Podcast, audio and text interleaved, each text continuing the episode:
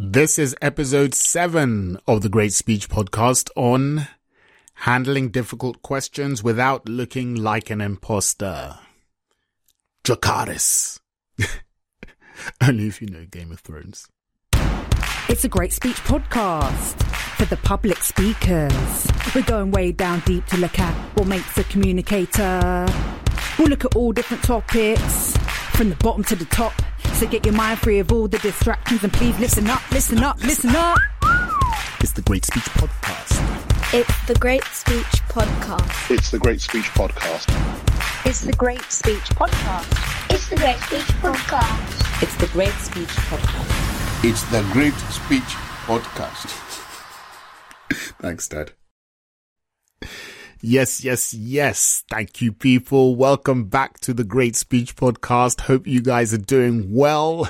Let's kick off the episode as always with my quote of the episode, which is a wise man can learn more from a foolish question than a fool can learn from a wise answer. And that was from Bruce Lee. What the hell? Gosh, I don't know if that, why the hell, why on earth did I do that? Anyway, uh, that's a quote from Bruce Lee, uh, the master martial artist, uh, because today we're going to be looking all at questions and how to handle questions, how to handle, well, all questions, but including difficult questions. This is, uh, this is a topic actually that's as much for my benefit as, as it is for yours, because I can tell you that although I've gotten pretty good now at just giving speeches in itself, I can tell you that I still struggle sometimes with the Q&A part of stuff because it's so unpredictable, right? There's, you just don't know what people are going to ask. And, you know, obviously, you know, as a barrister, of course, I have to be able to deal with it. So I, I can kind of handle it in, in questions from judges because, you know, hey, that's what you've got to do. But when it's kind of Q and A's with an audience, I still sometimes get a little bit nervous on that one. And, and um, in fact, I still remember, I actually know it's kind of probably a bit of PTSD I have because I remember quite a while ago, I had to give a talk at, uh, I think it was the Google campus and I was doing a, a workshop on how to give a great elevator pitch. So your elevator pitch is just a short summary of your business or your idea to interest people and get them wanting to know more. So I was doing a talk uh, on it and I prepared my talk because I'm, I'm kind of a geek when it comes to preparation. I need to be uber prepared to be kind of fully confident. You know, that's just the way, that's my shtick, right? That's the way I have to do things. And so I was fully prepared for the talk. So I gave the talk, the talk itself, the talk part itself went well. And then there was a bit of time left over. And so I thought, hey, you know, I'll take some, I'll, I'll say, uh, take some questions, do a Q&A. You know, things are going well. I'm feeling confident. Let's go and the kind of the questions came in and they were kind of what I'd expected, you know, how do you handle your, you, you know, what do you put in your pitch and that kind of stuff. Uh, and then one lady uh, got up and asked me, so what's your elevator pitch then? And it was like, wait, what? Cause I hadn't thought about that at all. I put so much effort into preparing for the talk I was going to give it never even occurred to me that somebody may ask me to give my own elevator pitch for my own business. So, you know, I proceeded to kind of flounder and ramble and give this a report, probably the worst pitch that's ever been given, you know, in front of people that I've just said, Oh, I know all about how to give a great elevator pitch. And the thing about me when I get nervous is that I start to sweat, right? So, you know, sweat first starts down the back of my neck. You know, that's fine because no one can see it. Then it starts to collect under my armpits. Again, that one's fine. I've got a jacket on, but the real killer is that I got a shiny forehead, right? Cause, cause I'm usually shaved, you know, pretty much bald now anyway. Uh, and then sweat starts to kind of glisten on the top of my head and starts to drip down my nose. And it was just one of those where it was, oh my goodness, it was just embarrassing. Actually, in the end, it ended up being really good because uh, people kind of were very forgiving about the fact that I hadn't been able to prepare my own pitch. And we kind of talked through, okay, what, what would I do? And that ended up being very useful. But it still kind of fills me with dread when I think back to it. And that's probably why, as I say, I've got a bit of PTSD. So, when I thought about doing a podcast episode, I knew I had to do something on how to handle questions, uh, because as I say, it's one that I know many people, many clients I have, uh, I kind of say, you know, I'm fine with the speech itself, but I worry about what people are going to ask. And it's certainly something that has caught me out. at least once, uh, more than once actually, but I'm definitely getting better at it. So that's why we're going to be covering that in this episode. We're going to be looking at uh, why do we worry about questions? How should we prepare for questions? Uh, what approach should we use to handling questions, especially difficult questions?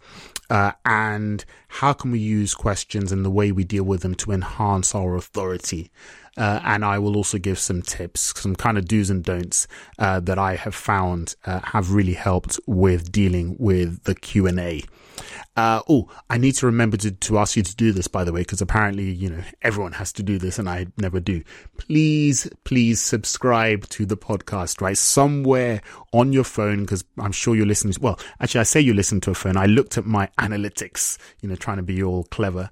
Uh, and I saw that a lot of people still listen to, listen to podcasts on a desktop. I have to say, I've never done that. But if you're listening to a podcast on a desktop, somewhere on the desktop as well, I assume there will be a button that says subscribe. So please do that because it means that you'll just always get the latest episode without having to download it in case you forget and everything. So please click the subscribe button and also please share it with other people because uh, I'm sure you know somebody that needs to hear this stuff, right? So share it with them, you know, your Twitter feed, your Facebook, or just sending it as a message to a friend.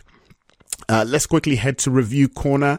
I uh, got a review this week from Flinty Zeb, which is such a cool name, cool username. Flinty Zeb. Hey, Flinty Zeb. Uh, Flinty Zeb says, hi, caller. Really loving these podcasts please more Mary Poppins tunes, which is because I think I sung a little bit of Mary Poppins in the last episode. I promise I won't do that again. So no, no more Mary Poppins.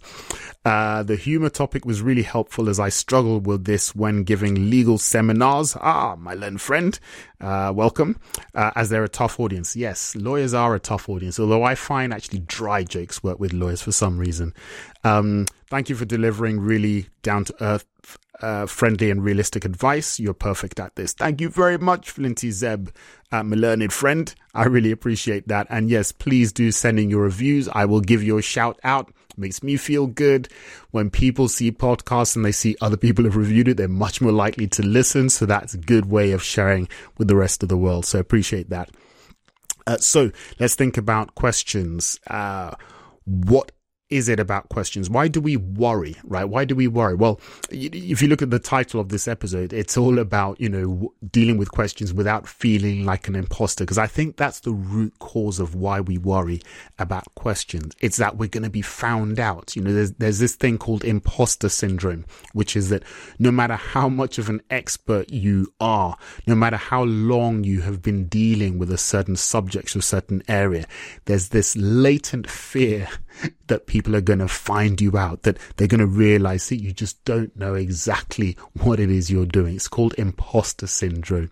And Ooh, now you know a question I always had is is imposter spelt with an O or with an E at the end? Imposter, store or imposter? Uh, I looked it up actually, and it says O R is the proper spelling, although E R seems to be accepted. Really don't know why. Anyway, I digress.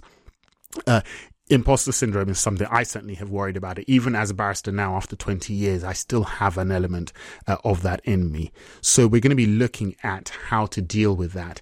And in fact, the key thing, the, the important thing to remember actually that in a way helps deal with that, that imposter syndrome is that it's not actually the answer that you give that matters. It's the impression or the authority with which you handle the question that is what actually counts the most in your audience's mind. So that's going to be something to remember as we go through my take on how to deal with questions. It's not the answer, but the impression you give that actually matters the most. So let's now go into how you handle questions. I'm going to break this down into five principles, first of all, because, you know, I like my numbers and lists, uh, and five is always a good one. Uh, so, principle number one. This one is obvious. I'm sure you know it, but it does not, uh, it cannot be overstated. Know your stuff. Know your stuff. There is no substitute, and I repeat, none whatsoever for knowing your stuff, for being prepared, for being a subject matter expert in the topic on which you are speaking. There is absolutely no substitute whatsoever for it. So whatever you have to do to make sure that you are either the greatest authority on the subject in the room or you're the greatest authority on your take of the subject in the room, right? Because you may be speaking to a whole bunch of experts anyway, or you may be speaking to a, a, group where there are a few people that actually really do know more than you, but no one will know more than you on the way you approach it or your opinion or your take on the topic. So make sure you have researched and studied and analyzed and read all the books or spoken to the, all the experts yourself and done your analysis whatever way you can so that you have kind of a massive reservoir of knowledge on the topic from which to draw. Because what that then means is that first of all, when somebody asks a question, you're more likely to know the answer. But more importantly, as I said, remember, it's the impression that you give that rather than just the answer itself that is most important. Well, if you are such a knowledgeable person on the subject, that is going to come through in spades when you are answering the questions. You know, I always say as a rule of thumb, you basically want to only ever use 10% of your total knowledge of a subject when giving a speech and when answering a question. And the reason to do that is that you will give that impression of, listen, I'm, I'm answering your question, giving you this amount of information, but you can tell that I know so much more than I'm actually saying. And that will convey in a sense of authority, of gravitas, and people will come away thinking now that was a person worth listening to. So principle number one, obvious, but still has to be said. Know your stuff. Okay, principle number two. And this one is so effective, but people often don't do it. And it's this. Predict the question. Predict the question. So often people just go into a Q&A blind, as it were. They kind of, okay, they know their, their, to- their topic, they know the subject, but they don't give any thought whatsoever to what people may actually ask. And yet 90 to 95% of the questions that you are going to be asked are entirely predictable. So take a moment before your talk to predict the questions that might be asked, right? So think about it from the audience's point of view. If I was listening to what I'm about to say, what kinds of questions might be prompted in my mind. Think about hard questions, soft questions, kind of left field questions, broad questions, narrow questions, specific questions. Just try to predict what kinds of questions may come up and then think what your answer will be to those questions. And the great thing then is that because almost certainly any questions that come up will be within the field that you have already thought about beforehand, you can then give your answer as though it was just off the cuff and spontaneous. And the audience isn't going to know that actually you've already thought deeply about the answer and you're kind of giving something that you've put a lot of thought into. And so they're going to be even more impressed with you. So number two, principle number two is for you to predict the question. And I promise you that will pretty much deal with 90 to 95% of the questions that you'll ever have to face. Um, I do that actually, well, in a different uh, guise because I'm a barrister and when I have to cross examine, you know, the rule of thumb with cross examination is you never ask a question to which you don't already know the answer, right? And the only way to do that is to have done such deep analysis and to have thought about, well, if I ask this, what are they going to answer? And then to take it from there. And it really is possible. So in the same way that it's possible for, you know, a barrister cross examining, right? You can also predict the question that's going to be asked so that you are ready for the answer. So that is principle number two. Okay. Let's go on to principle number three, which actually is more about when you're actually there at the event itself uh, or on the occasion, which is to prime the audience, prime the audience beforehand. Now, what does that mean? Well, it's a few things. The first is as much as you can engage with your audience before you're going to speak with them, right? So be part of them.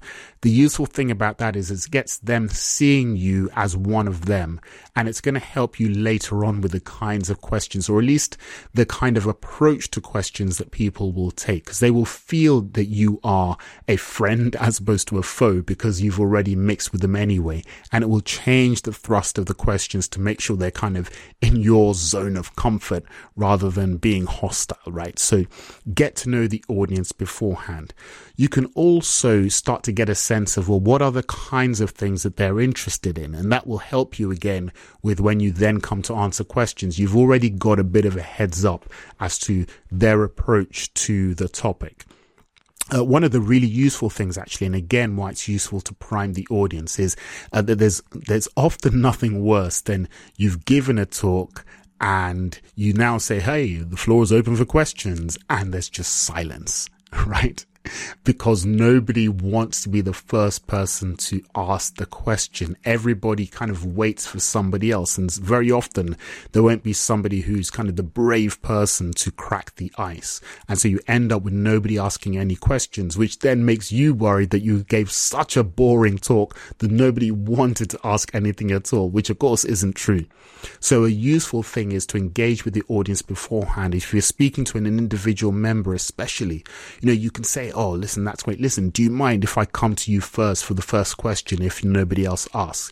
And when you pre-ask like that, people will always say yes. So that's a useful little tip, tip or technique, which is to prime the audience beforehand, get them on side, get a sense of what are they interested in? Make them feel that you are part of them so that the kinds, the tone of the questions you get are friendly and prime the audience with actually a question that you know is going to come up just to break the ice so that then questions will then follow after that. So number three, principle number three is to prime the audience beforehand. Okay. Principle number four uh, this one is set the ground rules. Set the ground rules. When you are the one being questioned, even though it, it may feel like the audience is the one with the power, in truth, you are the one. You have the microphone. You have the floor.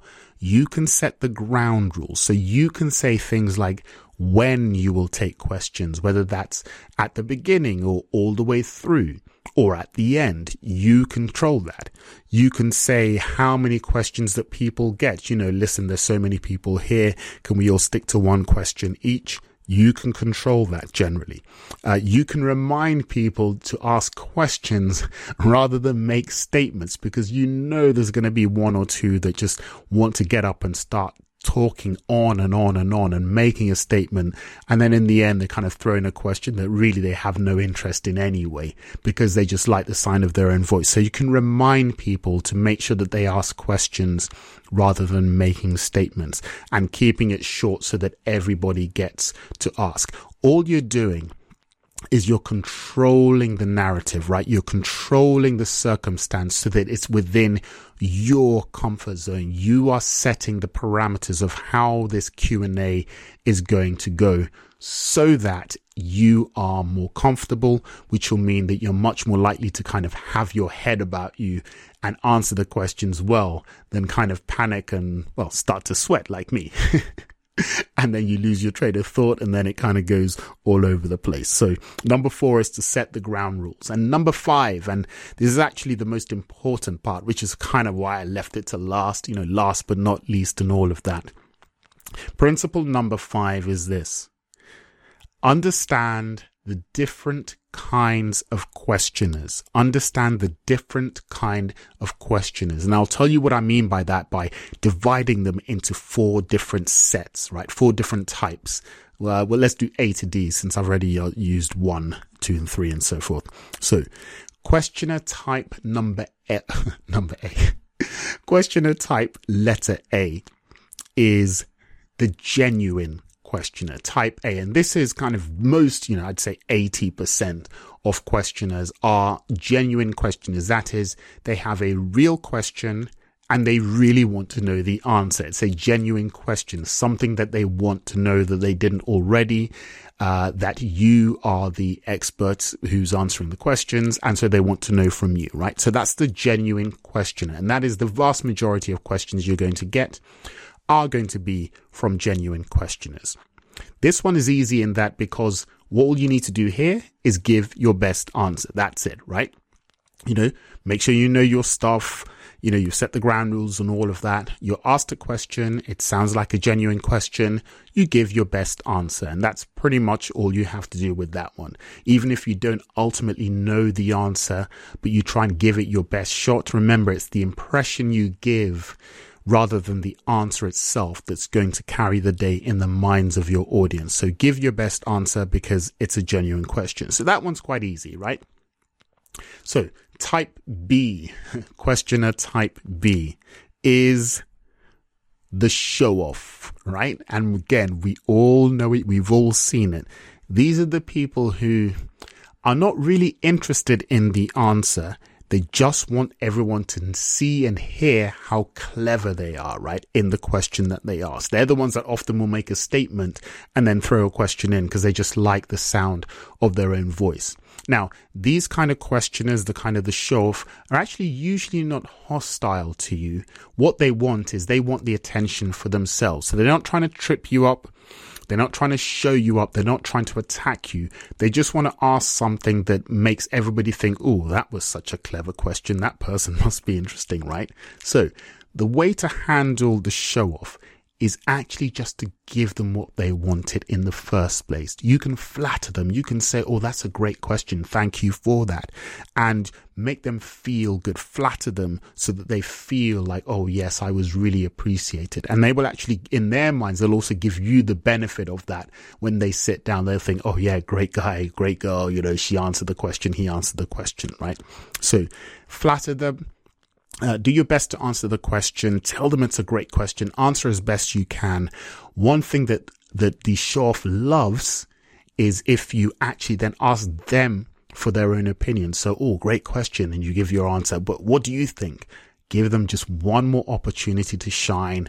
You know, cut it short so they don't go on for ages and ages, but just giving them that, they will love it. People will recognize what you're doing. They'll appreciate you for it because they'll see, well, that's pretty generous. I wouldn't have done that and the the show off who got the chance to shine was flattered by you, even asked a question by you that allowed them to even give their knowledge on the subject, they'll love you as well. So you'll come out looking great in their eyes and in everyone else's eyes. So that is type B, the show off and how to handle the show off questioner. Okay, now let's get into a little bit more spicy now. Type C. This is the passive aggressive questioner, right? Now, you know what I mean, right? So passive aggressive is basically polite on the outside or polite on the surface, but beneath that, they're actually attacking you in a subtle way right? They're they're trying to show you up. It's it's not a genuine question. It's a genuine attempt to kind of undermine you the passive aggressive. Now the key with this is is this. Don't take the bait. Even if you know, even if you recognize what they're trying to do, don't rise to it. Don't attack. Don't respond in a hostile manner because you are conceding the moral high ground to them. And that just makes it worse. First of all, it will diminish you in the eyes of your audience because even though they could recognize the person was being passive aggressive, they'll say, well, but they didn't actually behave in a hostile way. So why are you being hostile to them? Right. So you've already lost and you've given the moral high ground to the passive uh, aggressive questioner. The key with this kind of questioner is actually to treat them with utmost respect. So you almost kill them with kindness. You treat their question, even though you know really it's a bit of an attack, you treat it like it was a completely genuine question and you give them all courtesy and all of that so that it's basically saying, thank you for your question. Okay. And then you try and answer it. And a really good trick actually as well is enlist the help of the audience to answer the question. And I'll, I'll actually, I'll save this for the tips at the end as to why this works very well. But it's just enlist the help of the audience to answer the question, you know, oh, um, that's, that's a really very good question. Uh, what do you guys think? And then, you know, see and get into a discussion and because people will contribute their thoughts and ideas.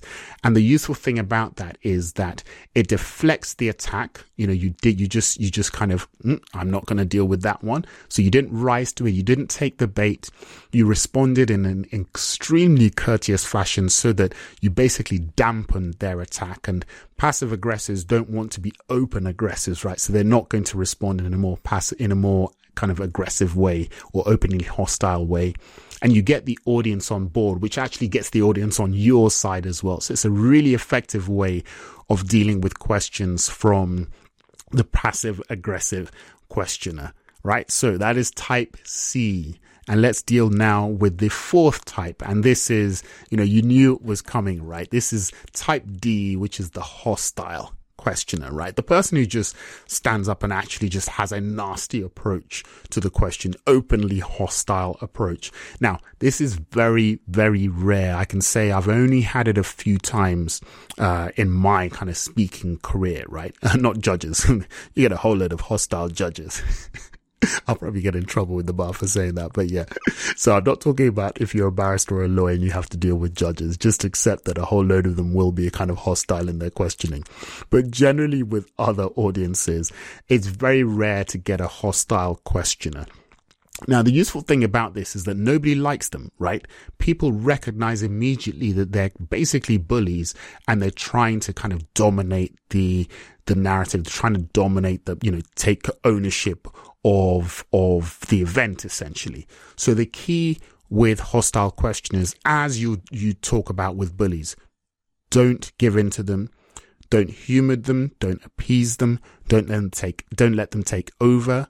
You simply answer the best you can, keep it short, and then move on. You don't even have to be particularly courteous. It's just answer the question and then move on to the next person. The audience is going to know what's going on. They're not going to want you to humor the, the hostile questioner. They'll be happy that it's been done and it's over and done with. And again, the impression you're giving is this is someone who is completely in control and who dealt with things in the way that I would like to think I would deal with it if I was the person taking the questions. So again, remember, it's not the answer, but the impression that you give that actually matters most. So those are the four types of questioners. And if you keep that in mind when you have the Q&A or the questions, uh, whether it's in a meeting or so forth, it will help you with how you approach answering. Because remember, it's not the answer, but the impression.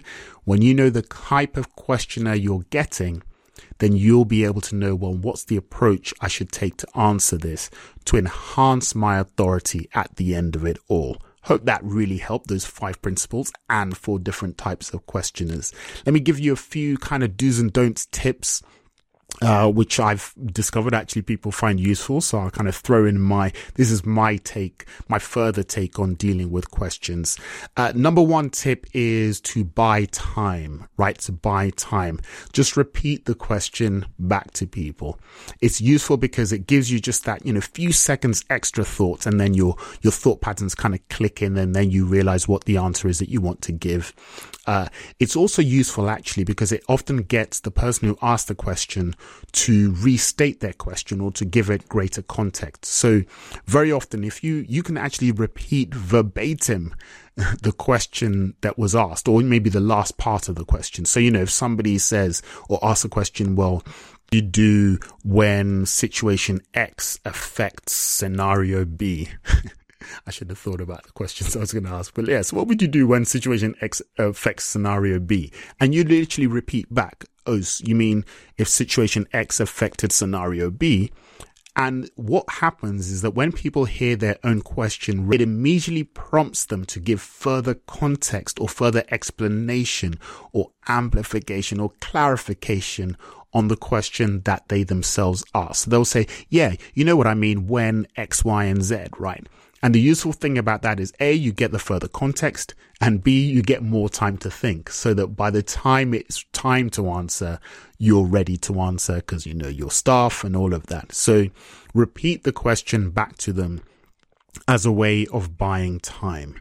Uh, number two, which is uh, related to the kind of repeat the question back, which is to reframe the question. So reframe the question. So somebody asks something and you say, "Oh, you mean this," and then you reframe it to something that you're kind of basically more familiar with, and then you answer the question that you reframed, even if it's not exactly the question that they asked.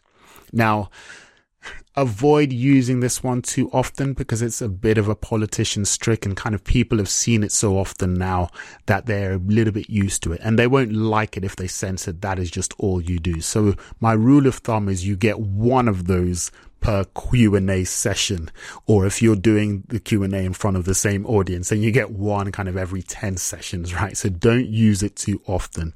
It is useful to kind of take a difficult question into a into an area that you're more comfortable with but if you overuse it then people aren't going to like that at all uh, tip number three is is dealing is using the oh great question. Now I have you know suggested yeah do say great question especially to the show off because they love to hear that.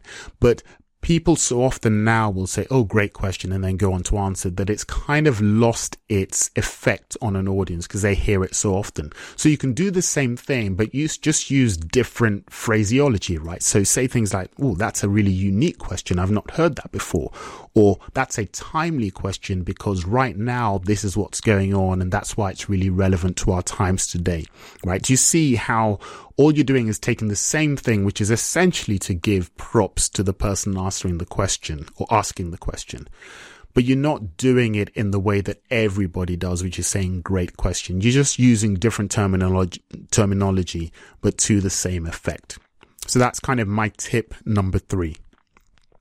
Tip number four, and this is the one that I kind of mentioned earlier that I said I would come back to, which is to enlist the audience in the answer process. Now, why does this work? This is a great one, by the way, is so what you basically do is you turn yourself from being the answerer of the questions to the facilitator to get the answer, right? So what you're saying is, I may not know the answer myself, but I'm going to use the audience to engage in a discussion to try and get the answer out of that discussion. The great thing about this is it completely takes the focus off you. So whether you knew the answer or you didn't, it enlists the audience and someone in the audience or people will basically be able to pitch something that actually sounds like a great answer to the question. So you get the benefit of the answer does come out. But still, and this is the beautiful part, is that even though you were just the facilitator, when the audience processes it in their minds, they will still give you the credit for the answer that came out. In the end, they will, they will even, I've had this when they'll come up to me and say, Oh, that was a great answer. You know, that was a great response. Or I'd never thought of it that way. And I'm thinking in my, my mind, yeah, I wasn't the one that came up with that, but they associate the answer that came out of that session with you having given it, even though it actually wasn't you. So, you know, if you ever had that experience where you've retweeted something and people have kind of like, oh, yeah, that's really great. And you're thinking, well, all I did was retweet it. It wasn't actually me that said the initial tweet. It's the same kind of process. People will give you the credit for whatever comes out of something that you were, were responsible for, even if you weren't the originator or the creator. So I love that one because it gets the audience involved and gets them on board. It deflects any difficult questions I use it in particular with the passive aggressive, and it kind of basically turns the audience uh, into my allies, which is always a great place to be. So if you can enlist the audience as a facilitator. Uh, related to that tip number, I don't know, what are we? Probably five now, is uh, lean into or step into the audience if you are dealing with Q and A's. This is kind of more a body language thing, which is it's basically giving an audience, the audience an impression that you are part of them, and it will change the tone of the questions you're asked. It will make them feel like, okay, this this guy or this woman is one of us, uh, so we're asking questions in a friendly environment as opposed to a bit of a back and forth kind of you against me uh, approach. So step into the audience physically if you can actually walk, or just lean forward into the audience if you're having you're seated or or stood, uh, but apart from them. So just kind of a body language one. And the final tip is don't lie. Okay, don't lie. Don't try and make things up as you go along in the hope that nobody's going to realize. They will. Everybody can spot a liar when it comes to it and it will destroy your credibility and your authority. And of course, remember, because that's why I started with this, it's not your answer to the question that matters. It's the impression you create by how you answer that actually counts. So don't feel like, oh, if I don't answer the question, they're going to think worse of me. You want to make sure that you are answering the question in a way that gives the impression that you want to create, which is, I am an authority in my field. And if you don't know the answer, the worst thing to do will is to lie. Just admit that you don't know the answer. Audiences will forgive you for it. They'll say, you know what? Nobody can know everything. Or use trick number six or whatever it is, which is to enlist the audience in answering the question. And then when the answer comes out, they'll still give you the credit for having given them the answer. So don't lie. Don't make it up. Just be honest and try and answer the question as best you can. I hope that helped. Uh, certainly helped me because, as I say, questions is still kind of a bit of my Achilles heel, uh, even though I'm much better at it now. Uh, if you love to read, which I know a number of you listeners do, I've got a link to my article on it, which is at greatspeech.co forward slash Oh gosh, this is a bit difficult. So it's how to deal with questions. So forward slash how to deal with questions, but there's a hyphen between each word. So it's actually forward slash how uh, hyphen to, hyphen deal, hyphen with, hyphen questions. yeah, I didn't really think about that. Uh, well, don't worry. It's in the show notes. So just click. That's going to be easiest, right? Because then you don't need to type anything. It's in the show notes. Have a look for it and click and it will take you through to my website where you'll see the article on how to deal with questions. Uh, remember, please, please, please press the subscribe button if you haven't already. Press the share button if you haven't already. And of course, send in your review because I will give you a shout out, uh, which I know people love to have. So I hope you enjoyed that episode. Uh, next one. I think will be the interview that I have bagged. It's just a question of whether we get the kind of the dates done in time. Uh, otherwise, it will be another topic that uh, I'll have to think about. I haven't worked out yet what it will be, but hopefully it will be something that is of interest. So thank you guys for listening. I shall leave you as always with goodbye in a different language which this week will be in Vietnamese, and it is Tambiet. Tambi. I don't know why I did that in a Italian accent. Yeah, I don't know what a Vietnamese accent sounds like, but Tambiet. Thank you guys. Goodbye.